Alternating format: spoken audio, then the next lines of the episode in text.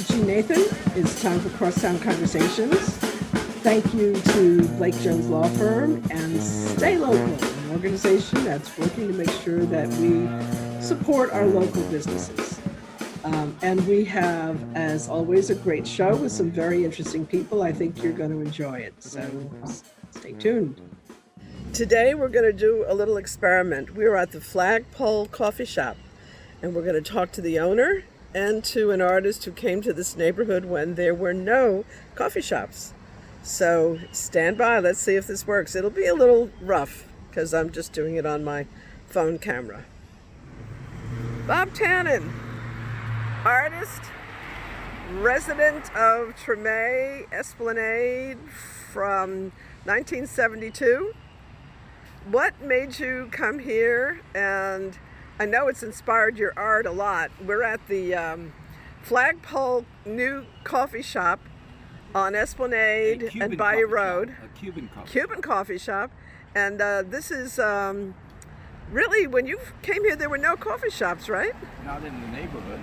Now there are four. There's uh, We- CC's down Esplanade. There's the Pagoda. And there is uh, this coffee shop, the Flagpole, and there's another coffee shop, the Old Road Coffee Shop. So there are four now in the neighborhood. And another one on Espl- on uh, Broad, right off uh, Esplanade. Yeah, right, right. So, so when I when we first moved here and bought the house on Esplanade, it was a very different neighborhood. Uh, next door there were there were two sisters, maybe three, three sisters, Duquesne. three sisters, Duquesnes, who always wore black and went out of the house with gloves on. White It was a gloves. Very different, very different neighborhood in 1972. But it's been it's it's been inspired your art, and um, Yeah. the climate and the architecture of the city has been a part of your work. And you have a, a show that's uh, uh, been open for almost a month, about to close this Yeah. weekend. And in it, you have a lot of art made with um, bright red colors on it. What's that all about? Um, those objects are appliances and other consumer objects that we that the world is filled with. We have a consumer economy instead of a production economy. We now consume these objects, most most made in China or in other Asian parts of the world, uh, and it, it may become a problem, or it is a problem. Uh, China became an industrial economy 35 years ago and started manufacturing all of the things that we wanted to buy, and they're still doing that. Uh, but that kind of economy that's focused on consumer goods is not as um, functional in the long term. It's not necessarily good for the planet, is what you're saying with your art. Red Correct. being a color of danger and Right. and all kinds of uh, passion and power and so on. Now, let me talk for a minute about our host here at the Flagpole Hi, Coffee? Shop. Uh, come a little closer and just tell me your name. My name is Andres, Andres Enrique de la Puente. What made you often open a coffee shop right here in a place that had been empty for a long, long time? 30 years. And and you have um, a, a special uh, a- angle to what you're serving here. Well, I mean, we were, we were passing by, uh, my wife and I, and I remember we were in a letter fight because I used to work in a plane in Baton Rouge, and, uh, and I had to leave the house very early every day. And she said, well, you know, like, get another job. You know, if you're so miserable working where you were for uh, that people, just find something else. You can. Uh, so we, I said, well, you know, like, maybe something later like that. Maybe I'll be making, you know, less money, but there will be more quality time kids and, and uh, you know, family time. So, uh, long story short, she called the lady. We went back and forth, and then we ended up buying the property, and then working out later the loan to fix the property, and then you know, a year and a half later, um, you know, we are we're here open. So it takes a lot of passion to stick with something for a year and a half before you're open and, and, and generating any income. That's tough. Yes, So, but it, it- it's you seem to have like already built a following. You, you you're popular. Well, I mean, I try to be nice with the community. I try to pay back. I try to, you know, encourage kids to behave good. So when they do good in school and they show grades and they choose pricing or what they do, and then, you know, they get everything. And, and I think that's that's what it's all about. So tell me what you serve here. We serve juice, we serve coffee. Fresh juice, right? Yes, ma'am. And uh, we got a machine and we do fresh orange juice and mango, guava, and uh, we do coffee. We start doing pastries right now. Uh, Cuban pastelitos, guava and cheese, guava, and then now pineapple. And uh, you know we do snowballs, the natural one and the, the regular from New Orleans. That's what I love. You do snowballs with natural flavors, not, um, you know, syrupy, fake, Yes. fake Well, stuff. Yeah, we have both. You know, kids love it, and usually the parents get the help. And, um, but it's fun. It's fun. It's, it takes a lot of work. It's, uh, the business is like seven weeks old, so so far, I mean, it can't pay anybody, but uh, you know, like eventually it will. And, and it's a lot of fun doing greenery, planting plants, painting, changing the environment. It's, uh, And music. You play music too. well, that's that's part of the plans. We're Yeah. gonna put uh, and you know all Cuban music, you know. My favorite. yes, My absolute favorite. and a little Other than. New Orleans, yeah. Hopefully, it's not gonna be, uh, you know, it's gonna be not that loud, and then people will enjoy it, not uh, be aggravated with it. So Right, yeah. right. So um, I think one of the things that you have that I love the most is the um, uh, guava and cream cheese uh, turnover, right? Uh, would you call it a turnover? Yeah, well, it's it's um it, it I'm Cuban, so we call pastelitos. Guava and- Pastelito. Guava and cheese pastelitos. Okay. Guayaba y queso pastelitos, or, or Yeah. uh, piña pastelito, carne, or you know, carne is meat. So eventually we will have all that. So you're open from 11 to Uh, in papers, it's 11 to 4. Uh, usually here around 8 and I leave around 6 o'clock. It just sometimes forget merchandise that I don't have. So stores close and uh, usually at 6. So I put to finish at 4 if I have to run an item really fast and come back. Um, but eventually those hours will change and summer will be 6.30 um, 4.30, 5 o'clock. Oh, okay. All right. Well, you know what? I think you have a, a customer Yeah. waiting for you, so maybe I'll let you go talk to the customer right. um, and, and serve some of your great coffee and your great pistoladas. Uh, Was that close? Pastelitos. Pastelitos. Thank you very much, man. All right, come back uh, uh, when you're finished uh, serving. And All right, I uh, will. now, uh, Tannen, let me pick back up with you. So, uh, I- yeah, I want to know more about how you know coming from Coney Island and New Hampshire and, and all places Cambridge- around the country, Massachusetts. Cambridge, Massachusetts. Cambridge. Right. How how did how did living here change your work? I was working for a water resources firm in Cambridge, Metasystems Incorporated, run by a Harvard professor of environmental engineering, Robert Burden. And Robert Burden and his firm had the contract to plan the rebuilding of the Mississippi Gulf Coast after Hurricane Camille.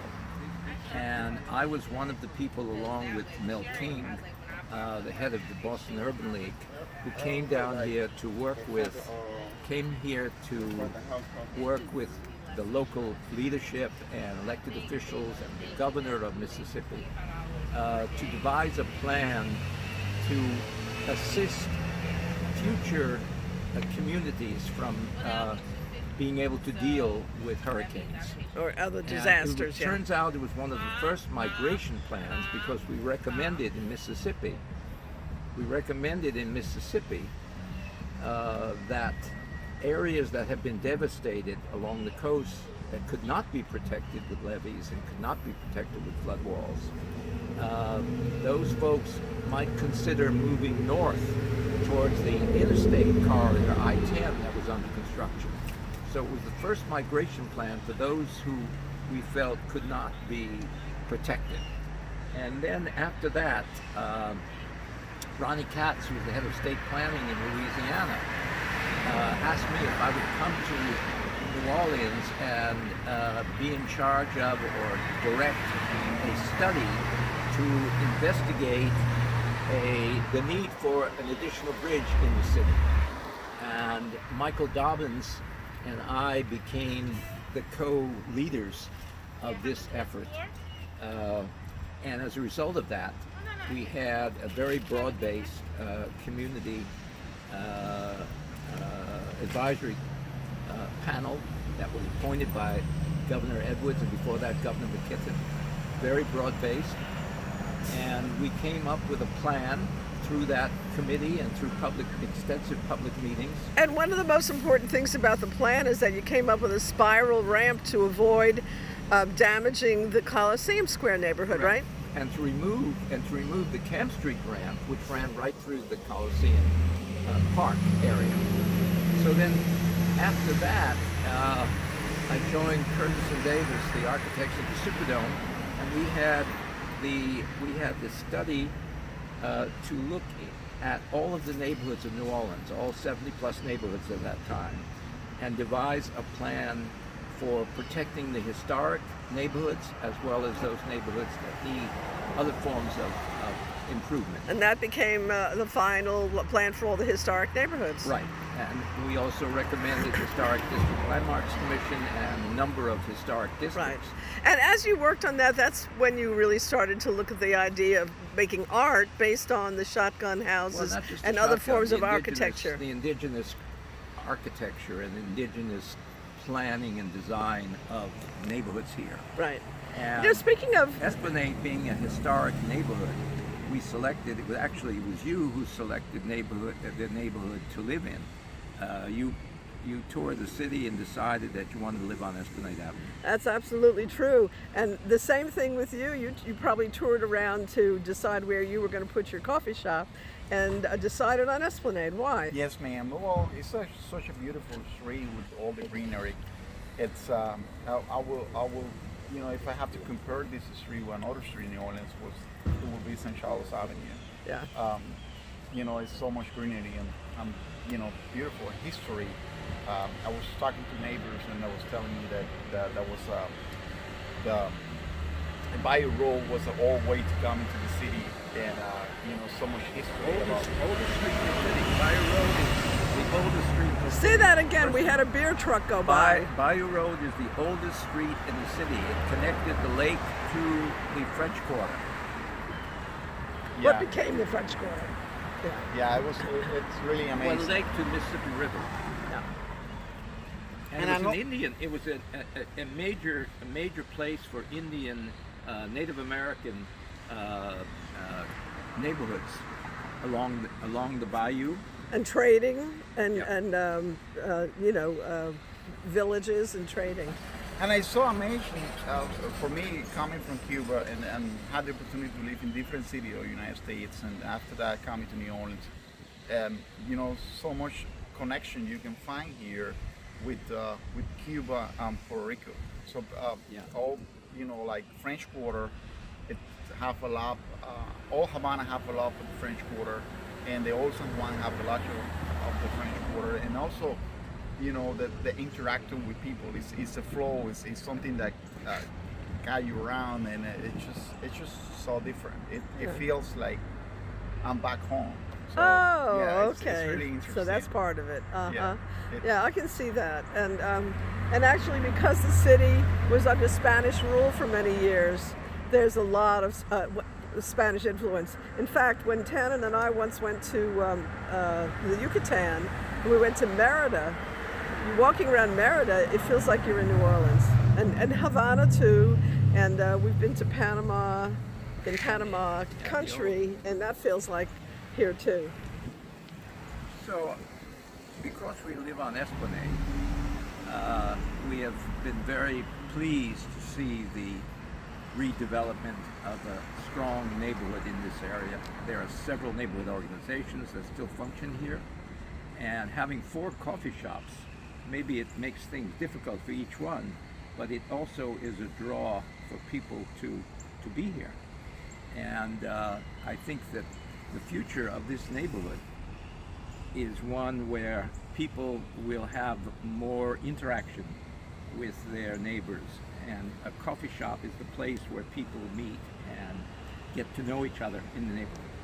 Yeah no i totally agree. And uh, you know the, I, I, mean competition is good. I, I always feel like competition it, it just make everybody to put more effort to gather all of us business so I, I really think that uh, you know getting all those business up, it just it just make everybody to be on the toys and then you know like try to, to get to do their better. And you know as as you say I totally agree gather people together and you know like lately people don't talk to each other anymore. It's just all tests. And you know like it, it's weird for me because I'm used to be talking to everybody. So I, I leave a message on have- my you have and my texts that say um, if if if if your need is uh, it's short term and you don't get a reply from this text, try calling me. Yeah You know, I like to talk to human beings. I wish you all the luck in the world here. Thank Tell you. me your hours again. well my hours in paper are 11 to 4 and I usually hear from 8 to 6 every Yeah. day. so um, So we can sneak in the way we did today and have And a there may be- delicious cup of I don't know what kind of coffee this is. that's the cortadito that's Corta. cortadito that's two shots Cortadito. espresso and a little milk on two or Oh, I'll be ready for the Cuban. day. But it's delicious. I love it. But also, you may be having sandwiches here. Yes. Maybe. Yes. And I will Cuban sandwiches. Cuban sandwiches and uh, you know uh, maybe a little more stuff but coming up. It's just it's just one guy operation right now. Yeah. Eventually we'll we'll get it stronger. Well, I'm crazy about what you're doing. I love your art. Your art show at the Octavia Gallery at 700 um, uh, 700 magazine. Magazine Street closes after this Saturday. So Saturday uh, at 6. everybody closes. come by and see. Um, we didn't talk that much about your red art, but it's uh, it's really kind of startling and fun. Well, so it's taking taking familiar appliances that almost every home has, painting them red, spraying them red, to suggest how dangerous this emphasis on consumerism. consumer products.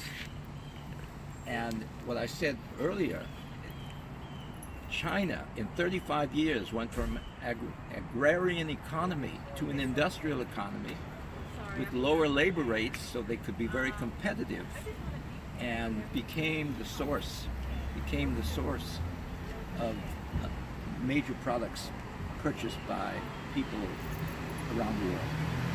Thank you, Mr. Tannen. And um, nothing better than art and coffee. And, and here is a customer with her little dog waiting for her service this morning. Um, just to show you that, yeah, they ca- actually line up here a lot. So I am pleased to have brought you with my um, mask, not quite where it should be, um, a little visit about art and coffee in Treme on Esplanade. And um, that's it for now. Keith was a leading American contemporary artist who showed us how to use light in contemporary art, among other things. He's from Mamou, and he just recently passed. We are going to replay an interview I did with him last year for the occasion of his um, one man retrospective show at the New Orleans Museum of Art. Hi, Keith.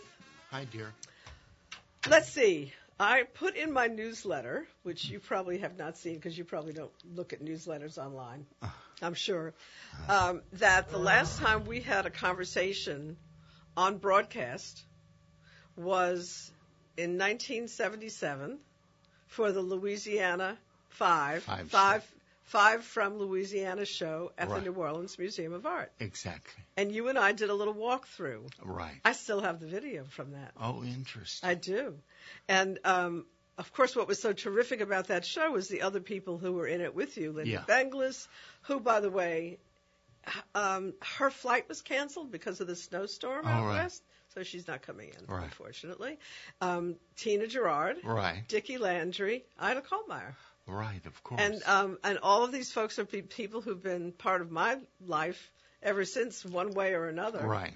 And uh, and here you are back in New Orleans with a retrospective. Exactly. How does it feel to have a retrospective? Well, um, for one thing, of course, it you know it feels very good, and it's very interesting to see that it's here in New Orleans because the origins to my work are really Louisiana based. I had the first show at the Parrish, which is um, in Southampton, Watermill, New York, and we addressed some of the um, sculptural and light issues that I became interested in. By the time I did that show, I had traveled to Europe many times, worked in Europe, and had been to India several times and to China. So I'd at least been, I was out of growing mood, darling. I made, yeah. I was blessed in a lot of ways, but mainly that I grew up in Louisiana. So I've read in the press release that the museum put out that one of the first influences on you in terms of wanting to use light in your work and and and audience this is one of the things that um, keith is is well known for and that is integrating uh, light and the technology of light in his work along with a lot of other things that we'll talk Yeah. about um, but that it was the rice fields in south louisiana and the light on them that Right. kind of had a an impact on you tell me about that Yeah. Well, in order to have that experience, um, I grew up in this area where my um, grandparents were some of the first people that did homesteading and actually grew rice.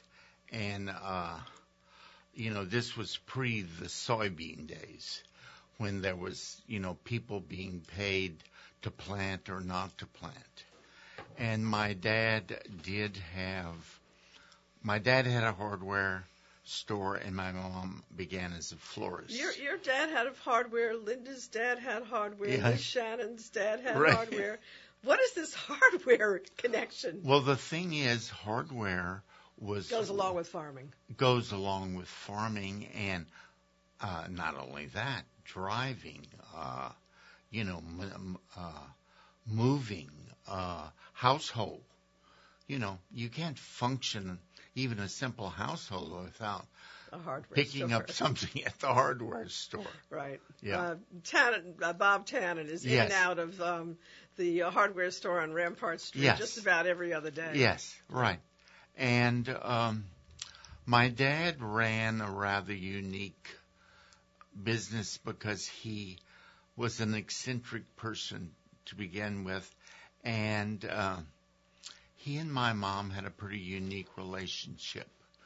They um, rarely fought, and they both had very innate in their personality a kind of feeling that they had to do something in the community. They were, it was a, uh, they were impressed by their parents that they had to give something back. Hmm. And this was something very unusual. My dad, uh, you know, growing up with a Cajun father, um, men cook. My dad, um, had a very unique talent of reading constantly. So when people came into my dad's store, he'd be sitting in his rocking chair next to an old Coke machine. And they would say, Joe in the patois, and uh, V's the little screw, and said, third shelf to the right on the back row. Leave the money on the register. I'm busy.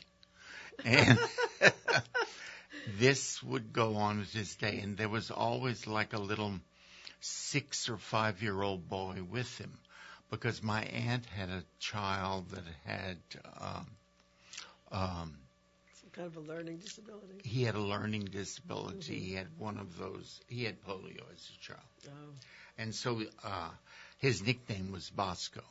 Mhm. And uh, so uh, it was him, Bosco, and uh, television sets. There were about six TV sets going on because my dad sold TVs. And then Bosco became later on a pool sharp. He became very good.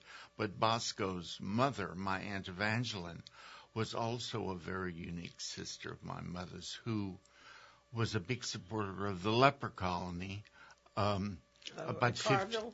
yes, Yeah. about 50 miles out of Mamou. Sure. hmm And uh, she would go once a month to bring clothes and to the leper colony to talk to the lepers and to deal with the um, the priests who ran the plantation um, where the colony was situated. Because in those years, leprosy was all over America.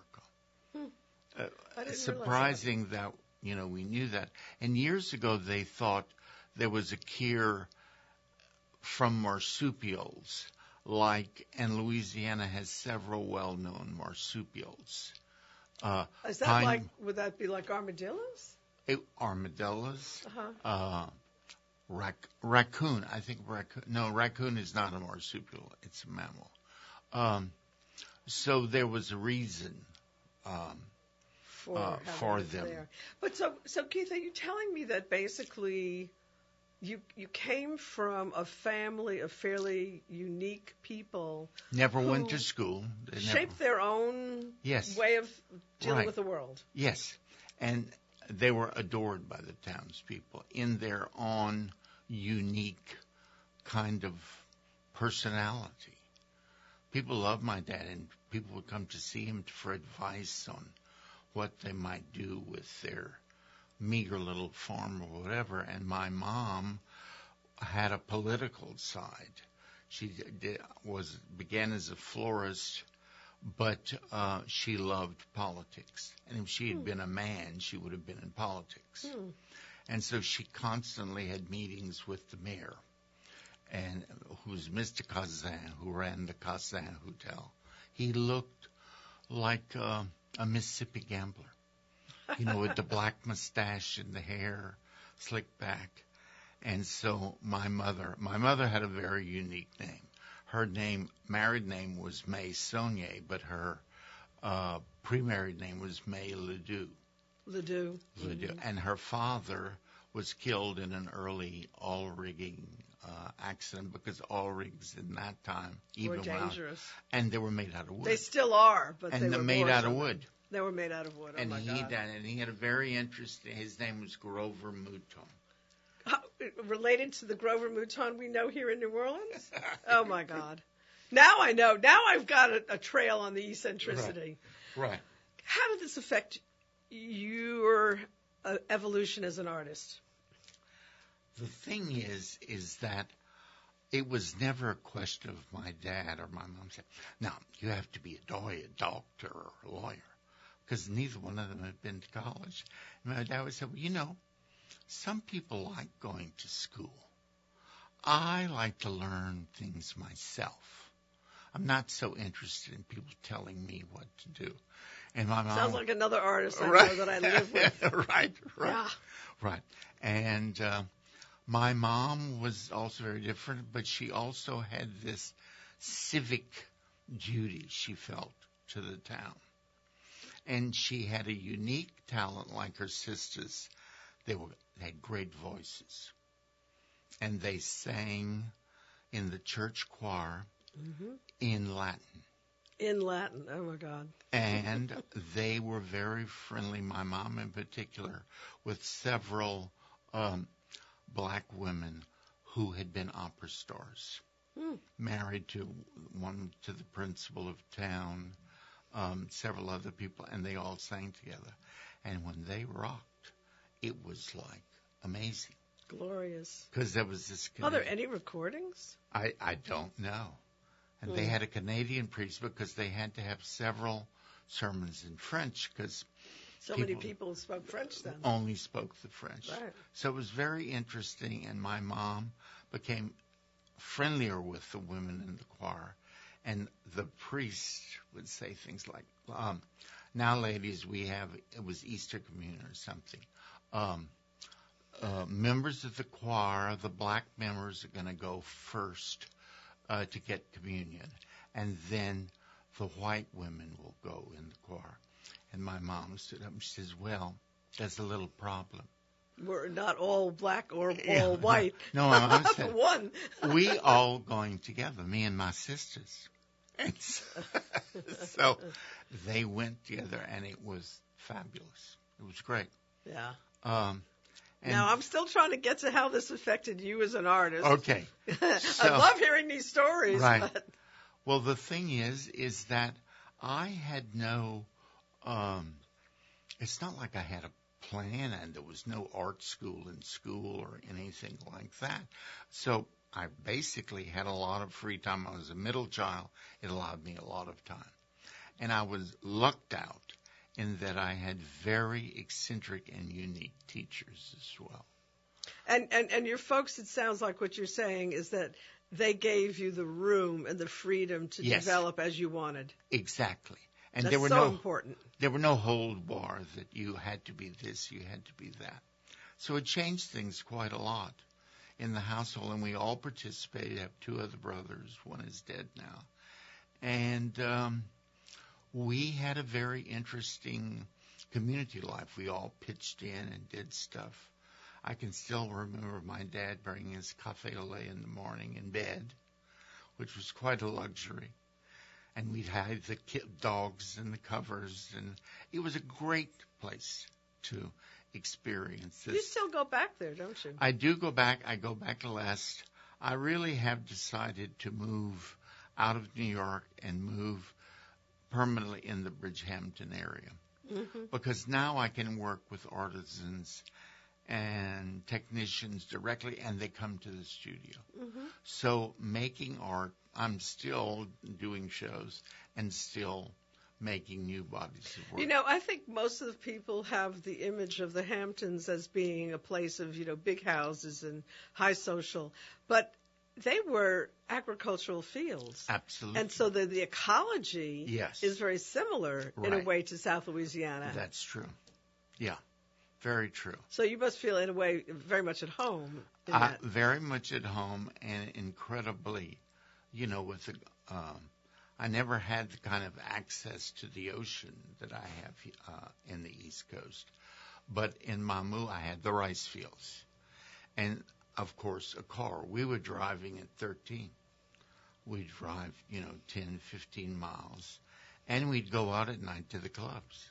We could drink at 15. I'd go to a nightclub and order, uh, it was called the setup, like a fifth bourbon and some 7 Up or Cokes. And I would watch Otis Redding live. oh, wow. 10, like 10 feet what was he doing in Grand Mamou? He was on the circuit. People, you know, uh, played music all through the South. Right. And men and women both performed. All right. I'm I'm I'm going to stay steadfast on my mission here Yeah. to see the connection Right. between this lifestyle, which, by the way, that's why I'm here in Louisiana. Yeah. I don't know if you know this, but my very first visit here, my first experience, was at a cochon de lait Yeah. in Butte La Rose. Right. That um, Tina wasn't there uh, at the time, and and not, I'm not going to remember the whole crowd, but um, Tannen worked with Yeah. several of the people in that group. Right. We went to it, and um, uh, Tannen had already decided he was going to hang here. He Right. wasn't coming back to the East Coast. Right. And so I'm looking at this and saying, yeah, I think I can do this. Right. right. It was definitely very inviting Yeah. uh, situation. So I, I I understand a little bit about what you're talking about, but I still want to get to how do you get from that To being an really artist. quite agricultural background and yes, a certain amount of freedom and, and looseness in in the structure of your life to making the kind of art that you make. And I want to hear you talk about the kind of art that you make before the show is over. Right. Well, um, and my experience as a kid growing up in Louisiana, my schooling and my visualization, uh, a, good friend of my family was called Shardy the sign painter. Who? Shardy the sign, Shardy? the sign painter. That was Tannen's nickname as a child Really? because he had really black, black hair. Right. And um, he painted on the side of rice dryers and cotton gins that were corrugated. So when you drove by, they sort of moved. Oh. And so in the local town of Grand Mamou, on one side he painted heaven, and on the other side he painted hell. And it was a wooden structure made to look like an old cathedral. And when the wind would blow, the Celotex ceilings would shake a bit, so it looked like the angels were flying, Shimmering. shimmering up, and it, it was like this unique experience. It was quite nice, and Shardy's, you know, paint truck was filled with buckets of paint and step ladders and stuff. And this to me was my first picture of what an artist might do. And it seemed very appealing, like in And and what's interesting about it is that it was obviously the man ha- had to have a creative um, soul, yes, but he was working in a commercial context. yes, And using light and all of the industrial materials that are characteristic of your work work somehow mixed right, seemed right. like it was okay to do it was like no based on horse, having seen him do it. Yeah, no holds barred. You know, whereas when you go to school, oh no, like I remember when I first went to university, no, no, um, you can't do that. You have to, you know, it has to, artwork can only be up to at least 50 inches. Uh, you can't have it uh, up. And I said, well, suppose your artwork sticks out from the wall two feet up at 50 inches. I hope you have a good lawyer because you could be sued. so it was an interesting thing to look at material in a different way. I had never looked And at to come off the wall. and to come off the wall and to sense what materials were made of and how they functioned. Most importantly, you know, the idea of the radio was so fascinating to me and how important the radio as a young child to me uh, and my upbringing. I can still remember my grandmother walking around. She had hearing problems, so she carried the radio like right next to her head.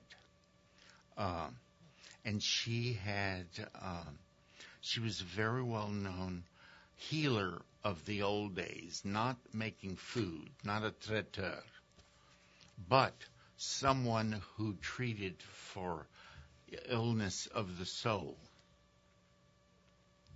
So the local doctor would call me and say, um, her nickname was Eugesse, he said. It was what? Eugette? coming from um, Eugenia or something. And the doctor was Dr. Sawa, and he'd say, Écoute, Eugesse, j'ai problème. I have this woman I can't cure. I, you have to give her the cure. So the doctor was sending her to a soothsayer. And Soothsayer, but with in, in, in Cajun country, there's a a, special name for that. What is that name for? traiteur, Right, yeah. traiteur. But it wasn't a treater for food. Now that traiteurs, but it's for fancy food, you know, preparing dishes and all the shops we go to now are specialty lunches and all of that. So um, this kind of treating became very important. Hmm. And um, she was a very um, independent woman. She lived alone for about 20 years when my grandfather died. My grandfather's name was Bacchus. Bacchus. Bacchus? As in God of wine. or right now, our, our parade by that name. Okay, now I am going to really, I'm going to um, shake my stick. All right. Describe your work. Okay. Uh, the first time I really began to make artwork and sensed it was um, in a curious way, not in this country, but in India. I had gone to India to work with a family that worked with American artists, European artists, called the Sarabhai family, and they had a foundation in Ahmedabad. Here's where uh, uh, uh, um, the great um, Lynda and Yeah. Anand.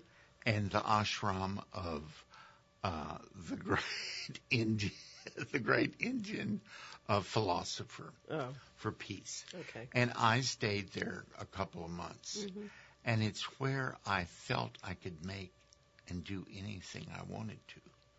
And the the workers who were helping me make the work would say, "Oh, oh man, this is Kali or this is they they were giving God's names to the pieces I was making, Oh, whoa. and it just completely, you know, I thought Blew your wow, mind. blew my mind. And um, I was fascinated by bamboo because I grew up with bamboo. hmm And so I made my first bamboo work in India. Hmm. I had never really made artwork in uh, Louisiana. I mean, I had done a few, you know, like high school decoration things and stuff, but not. But it was churning in your mind. Yes, it was definitely there because I had a uh, a very inventive mother who made all kinds of things. She was constantly making things that uh, she might need or that was necessary in some aspect of work that she was working on. And um, And so that was another part of how you came to use so many different kinds of technology and materials because uh, I want people to know that your work is not like a pretty painting on the wall. It is work that use that that shows the the ingredients, the technology that hold things together and that support light and other elements that are um, the heart of what you're trying to show. yes, and that we all live with.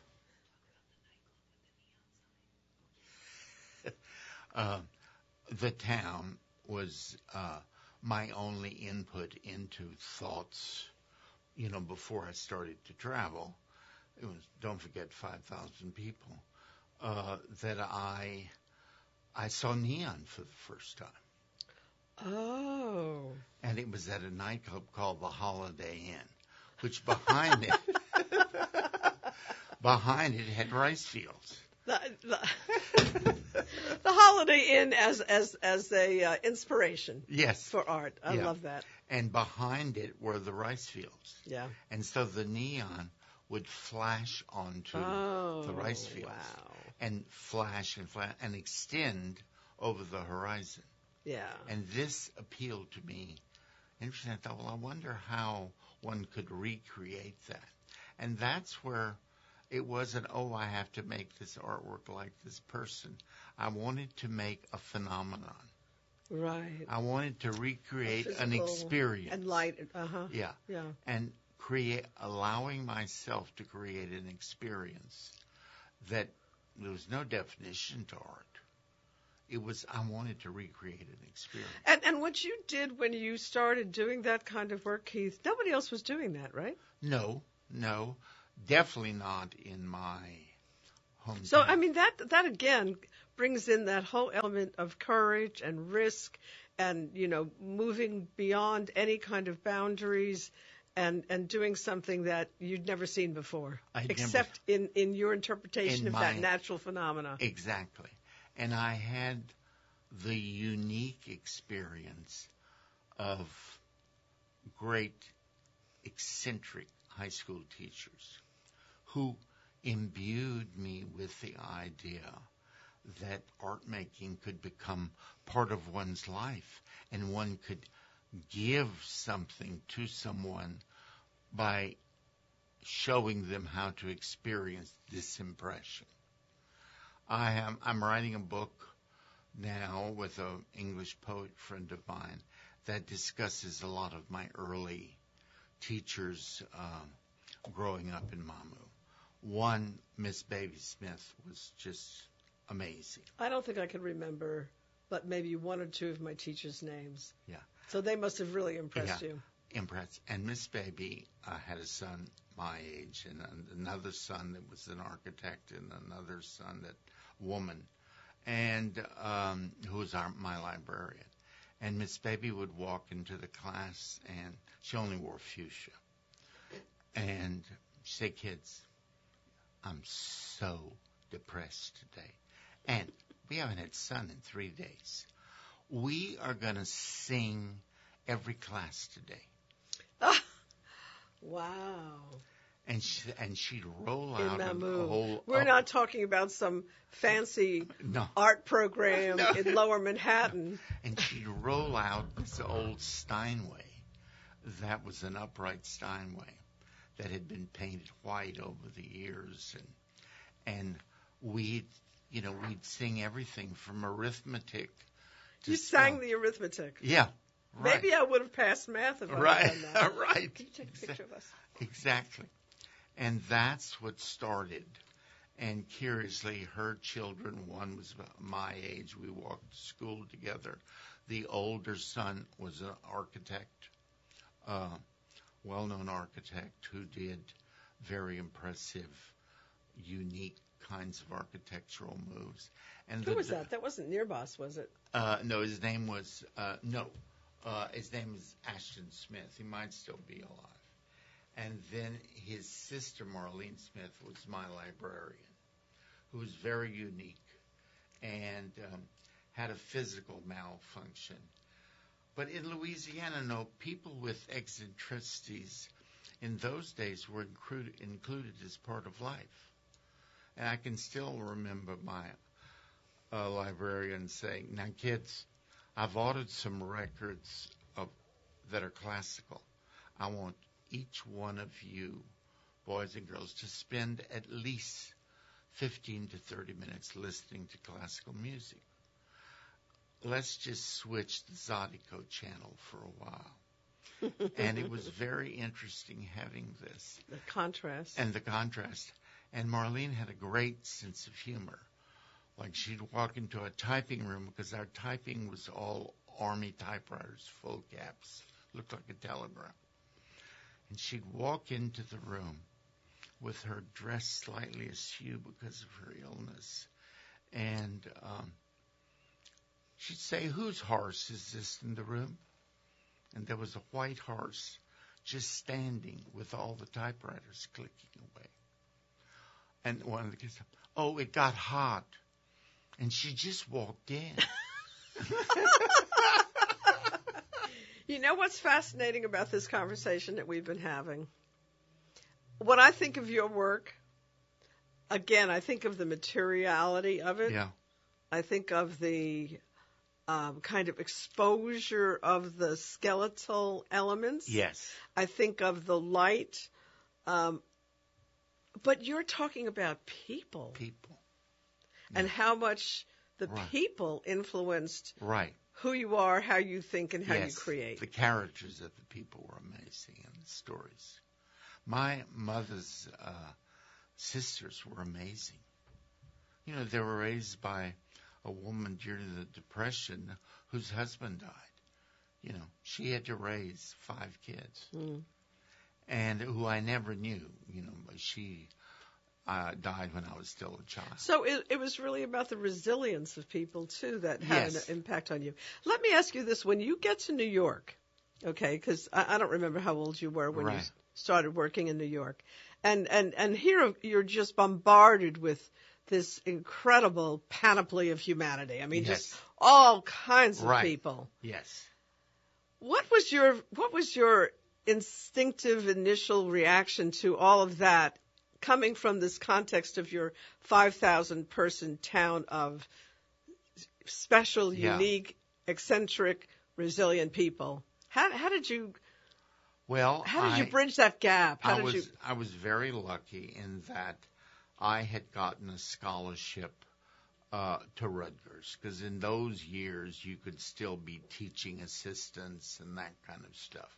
These days, over being artists, you know, where you have some kind of income, they're just too many. The factory's gotten too big, and I was very lucky in the fact that one of my uh, professors in Lafayette, where I'd gone to school, he says, "Look, I know the director of Rutgers, who's a famous printmaker, and they're still hiring assistants to teach."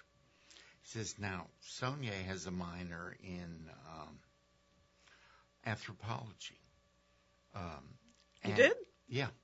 Well, I studied anthropology. You say it's still it's all back to people. yeah. It's so funny. And I was just so fascinated by it because, you know, we found arrowheads in the backyard. You found what? Arrowheads. I Oh, mean, arrowheads. Yeah. there were so many Indian tribes. right. So it was very important. I don't think there's um, uh, one of the things I uh, noticed when I first came south is how many people that I encountered had Native American blood Yes. because there was so much intermarriage. Right, right. And um, finally, I came east, and I re- and I had lost weight because I wasn't eating properly, and um, I lost something like 65 pounds. And it actually, um I hired two assistants, Katharina one, who's sitting outside now, and Leslie Rice. They became producers for me selling work and doing books. And we've been working together for several years now. And they came down to set up the show. So that's another thing that you do in your work is that you collaborate with Yes. a team of people. Yes. Oh, and uh-huh. I didn't, collaboration. I didn't know that. collaboration for all contemporary artists is, especially if you're in filmmaking or sound or anything, it's very important. You can't do this You have to work with technicians. You have to work with other people. Mhm. So that became very important. And I loved being East, quite frankly. I found it very interesting. And um, when I went to York for the first time, because we had gone to New Brunswick first, because Rutgers is in New Brunswick about an hour, 45 minutes out of New York. And when I went to New York, I thought, oh, it was, God, it's just fabulous. And I told my mom, I said, I'm going to New York. She says, well, darling, you're going to have to take a little jint first to Normandy, where the Sonniers are from, and get rid of that patois. Did you do that? Yes. Oh my God. So I went because she was friends with a nun in Mamou who taught the Montessori method. Uh huh. And she said, look, Keith can't just go off to college. He has an education and learn how to speak French too. So Keith, we, uh, I, I, I could, I could sit here and I think we could probably talk for about the next six hours Yes. And not even touch on uh, the, the whole story of you and your work. But I, I've, I, I, my engineer is signaling to me that um, she's she's got two kids waiting to go know, home, right. and she's actually the general manager of the station too. too. So I pay very close Right. attention to whatever she Very says and good. wants. Right. Yeah. But um, what I want to do is, is is remind everybody of why we're having this conversation, which has to do with the fact that you have your retrospective show opening at the New Orleans Museum of Art in City Park, y'all, this Friday between 6 and 9 o'clock. Okay? And um, I, I really want people who are listening to us to go see that work.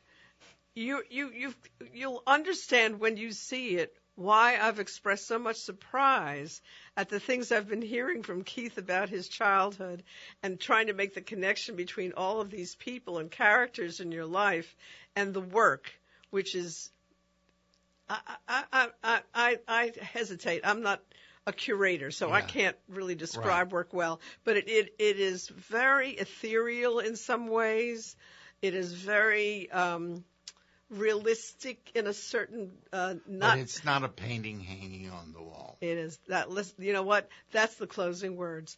Your work is not a painting on a wall. So i urge you all including susan henry's young creative kids that are in the room here to go see that show friday between 6 and 9 at the new orleans museum of art. And you will have um, an experience that will promise some of the eccentricity that that uh, Keith Sonnier has grown up with and has expressed through his work. This has been Crosstown Conversations. Susan was so generous to let us run over. I was warned that Keith was going to be tired and he wasn't going to want to talk too long. I knew that wasn't going to mean a damn thing, and it didn't. We had a wonderful time. I look forward to continuing this conversation. We're going to do it again Great to see and add to this. Yeah. And um, uh, this will be available online in our podcast for Crosstown Conversations. You go to YouTube and it's there. I'm no expert in how to find things, but you'll find them. And uh, it, it will be there for posterity. Right.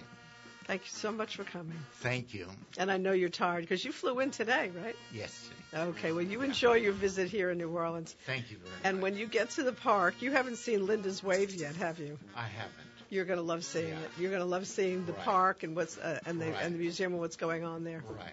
Very good. Thank you Great to see you. So, again, I think you had a hope, uh, an interesting time listening to some of these folks we just had on and, and what they had to say. And I want to thank again Blake Jones Law Firm and Stay Local, um, our sponsors, for making it possible for us to come to you. Nathan, our Sound Conversations. Talk to you next week. Be okay. People are talking about.